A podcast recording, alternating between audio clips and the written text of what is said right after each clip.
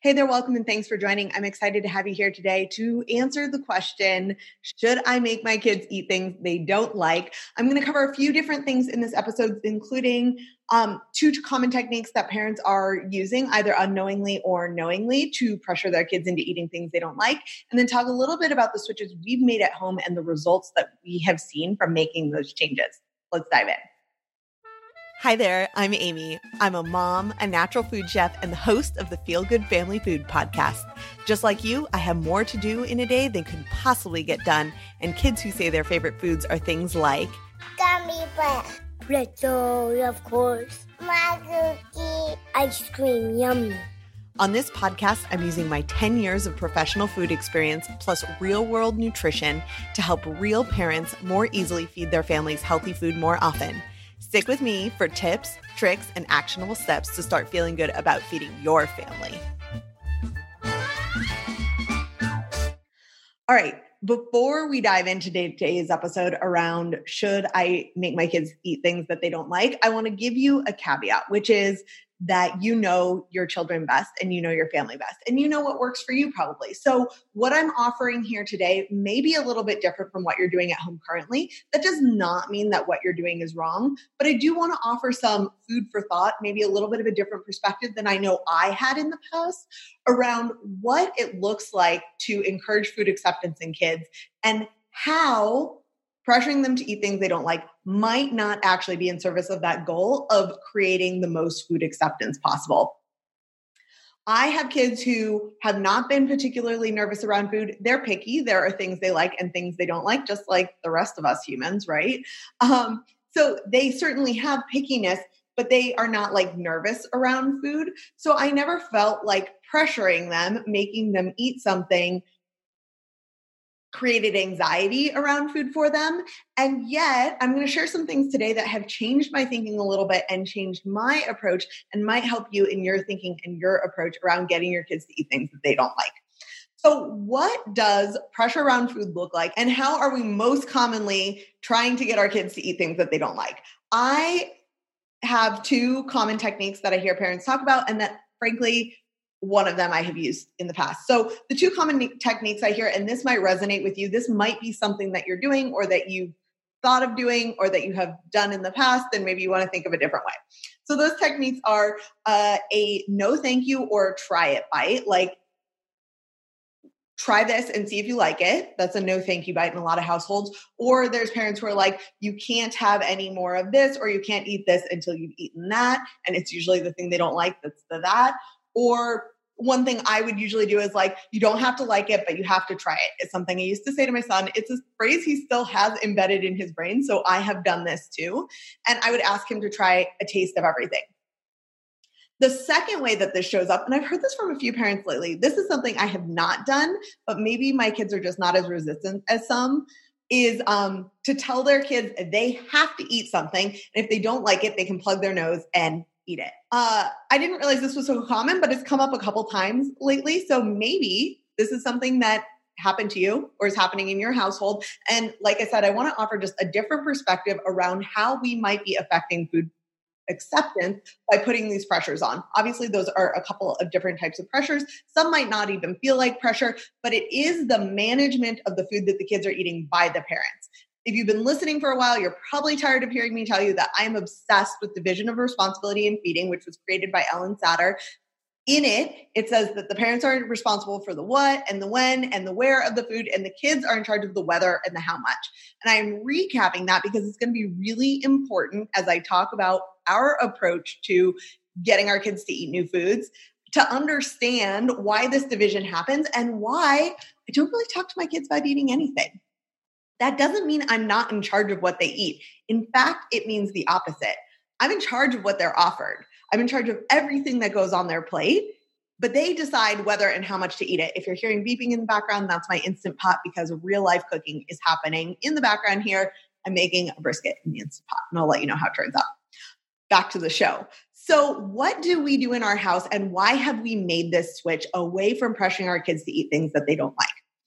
I am going to read you a little bit. Again, our friend Ellyn Satter, I've been reading this book, Secrets of Feeding a Healthy Family, and this stood out to me, and she says it better than I can. So I'm going to just read this to you. And if you want a link to this book, you can find it at the show notes at um, cookingwithafullplate.com slash make my kids eat. Make dash my dash Live, and you can find that link to the book. So she says, a no thank you bite is when you insist that your child taste everything that is on the table. I don't allow no thank you bites at my table because children who are forced to taste can't help saying yuck and rejecting whatever it is, and I can't help glaring at their parents. Trying to hurry up food acceptance slows it down. Children who are rushed and pressured are less likely to learn to like new food, not more. Pressured children are also likely to lose their food acceptance skills. As I've said before, your child's food acceptance skills are more important than his eating any particular food on any particular day. Those skills include being comfortable around unfamiliar food, being matter of fact and polite about picking and choosing from available foods, being curious about novel food, and being inclined to experiment with it by looking at it, watching others eat it, and tasting it. Your child will develop good food acceptance skills if you do have meals and you don't get pushy. And I just want to read that last part again. Your child will develop good food acceptance skills if you do have meals and you don't get pushy. What I took away from this passage is that patience is key and also modeling is key. So here is what we have done in our house that's a little bit different from that no thank you bite or you have to eat everything on your plate, even if it means you have to plug your nose to eat it. Our meals are served family style. You can always see them on my Instagram account, Cooking with Full Plate. I try to share them as often as possible in my stories. They're served family style. And when I build a meal, I make sure there's something I love. I make sure there's something my husband will love. And I make sure there's something that I know my kids will eat. That does not mean that they're going to eat it that night. That means that it is a food they will eat bread, rice, avocado, cucumbers, bell peppers, apples, berries. You know, the list is actually quite long. And I encourage you, if you haven't yet, to make a list of the foods that your kids will eat, because then you can always layer in one of those things at a meal. What this has done for us is mean that I can serve things that push the limit a little bit further without creating a whole separate meal for my kids. And the beauty of this is that then I get to trust that my kids have something that they will eat, even if they don't choose to eat it that night. That's not up to me. And that happens, right? Sometimes there's blueberries and they don't even eat those. So I trust that I've given them an option. But the mind boggling thing is that on a fairly regular basis, my kids will try the thing that was the thing in my head that I was like, wow, this is really pushing it. This is a mixed food or, um, you know, contains something they don't like, or it might be a little bit spicy or more flavorful than something they're usually drawn to. And the things I can pinpoint, the reasons I can pinpoint for why this low pressure exposure to food has helped is a few fold. The first is that my kids see my husband and I eating it, and they want to be like us. And so they are naturally curious about the foods that we're having.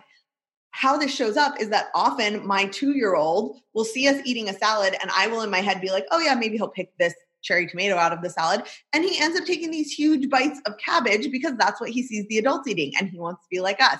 He sometimes likes it and he sometimes doesn't. But frankly, this has been an amazing way to get him exposure to foods that he otherwise would never eat off, say, like a snack plate when he's eating solo. He would not pick up cabbage and eat it. So, this is how I know the power of exposure by watching your parents do something.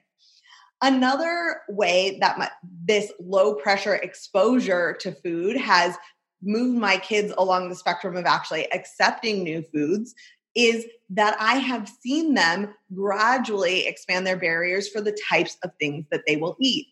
This means that my five year old, who doesn't really like his foods touching, suddenly has seen that everyone else is eating these delicious foods touching. Um, I'm trying to think of a good example you know, something even as simple as like putting a sauce on top of his rice and chicken, putting a sauce on top of his stir fry. He has started doing that because similarly, he's seen that we've been doing it and now he's gotten curious about it, right? And it's not new to him anymore. He sees it over and over and over again. And he maybe didn't try it the first 10 times. He might have had a bite of chicken and a bite of broccoli and, you know, all the rice. But over time, this has become less of a novel thing. It feels more normal to him. And so it feels a little bit less scary. Similarly, I think finding ways to move your kids along the spectrum of accepting things with things they already like goes a really long way. So, my son loves sushi. And now he loves seaweed because seaweed is part of sushi. And so he'll eat seaweed as a snack on its own, which is something that he might not have necessarily done before. And so you can start to kind of layer things where it's like, okay, um, my kid loves ranch dressing, but they might not like celery yet. Or they might not like raw broccoli yet, is maybe a better example. My kids love raw broccoli. But I think part of that is because they love ranch dressing. And so when I served raw broccoli, I served it with ranch dressing and they got to enjoy that. Likewise, they love baby carrots. So I don't need to serve ranch dressing with it. Instead, I put some hummus out, and that has increased their acceptance of hum- hummus. Remember that all of this is happening without me in the background asking them to try different things. That's not to say I'm perfect. I definitely ask them sometimes, but this is all without using a no thank you bite, having them try it, but they don't have to like it, or having them eat something they don't like just because I have told them that they need to eat it. This practice is not always easy and it's not always comfortable. And sometimes, as a parent, it can be super tempting to be just negotiating and trying to get them to eat something because you are so worried about their growth. I know that it comes from a good place because I've been there too. But I want to encourage you to just take a meal this week and see if you can apply some of these principles. If you can start developing some of that trust in your children, if you can offer at least one thing you know that they'll like. And then if you can sit at the table and try really hard not to have a conversation about the food in front of them, try to, you know, ratchet down the pressure, really stop yourself from getting into that negotiation mode where you're asking them to, oh, just try it, or you need to eat this all before you eat all that, all that.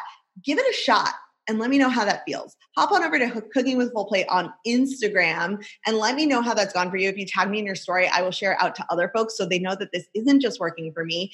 I so appreciate your input. And as one final thing for this episode today, I want to let you know that I just opened up a new Facebook group that I'm really excited about.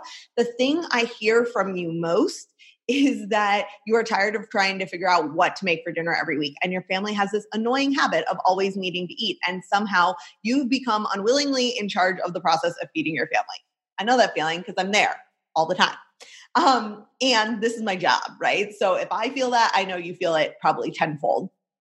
That said, this Facebook group is called What's for Dinner Mom. If you want an invite to it, you can DM me on Instagram. Some folks said they were having trouble finding it, but it's What's for Dinner, Dinner Mom on Facebook. If you just request, I will add you in there. My goal is to create a space where many of us can share what we're making for dinner so that you can get some inspiration on different ways to serve things, different recipes that are working for other families, and just like that ongoing inspiration of like minded parents who are feeding their family healthy food, but also living in the real world. Pop on over to Facebook, join that group. I look forward to seeing you there, and I will talk to you next Tuesday.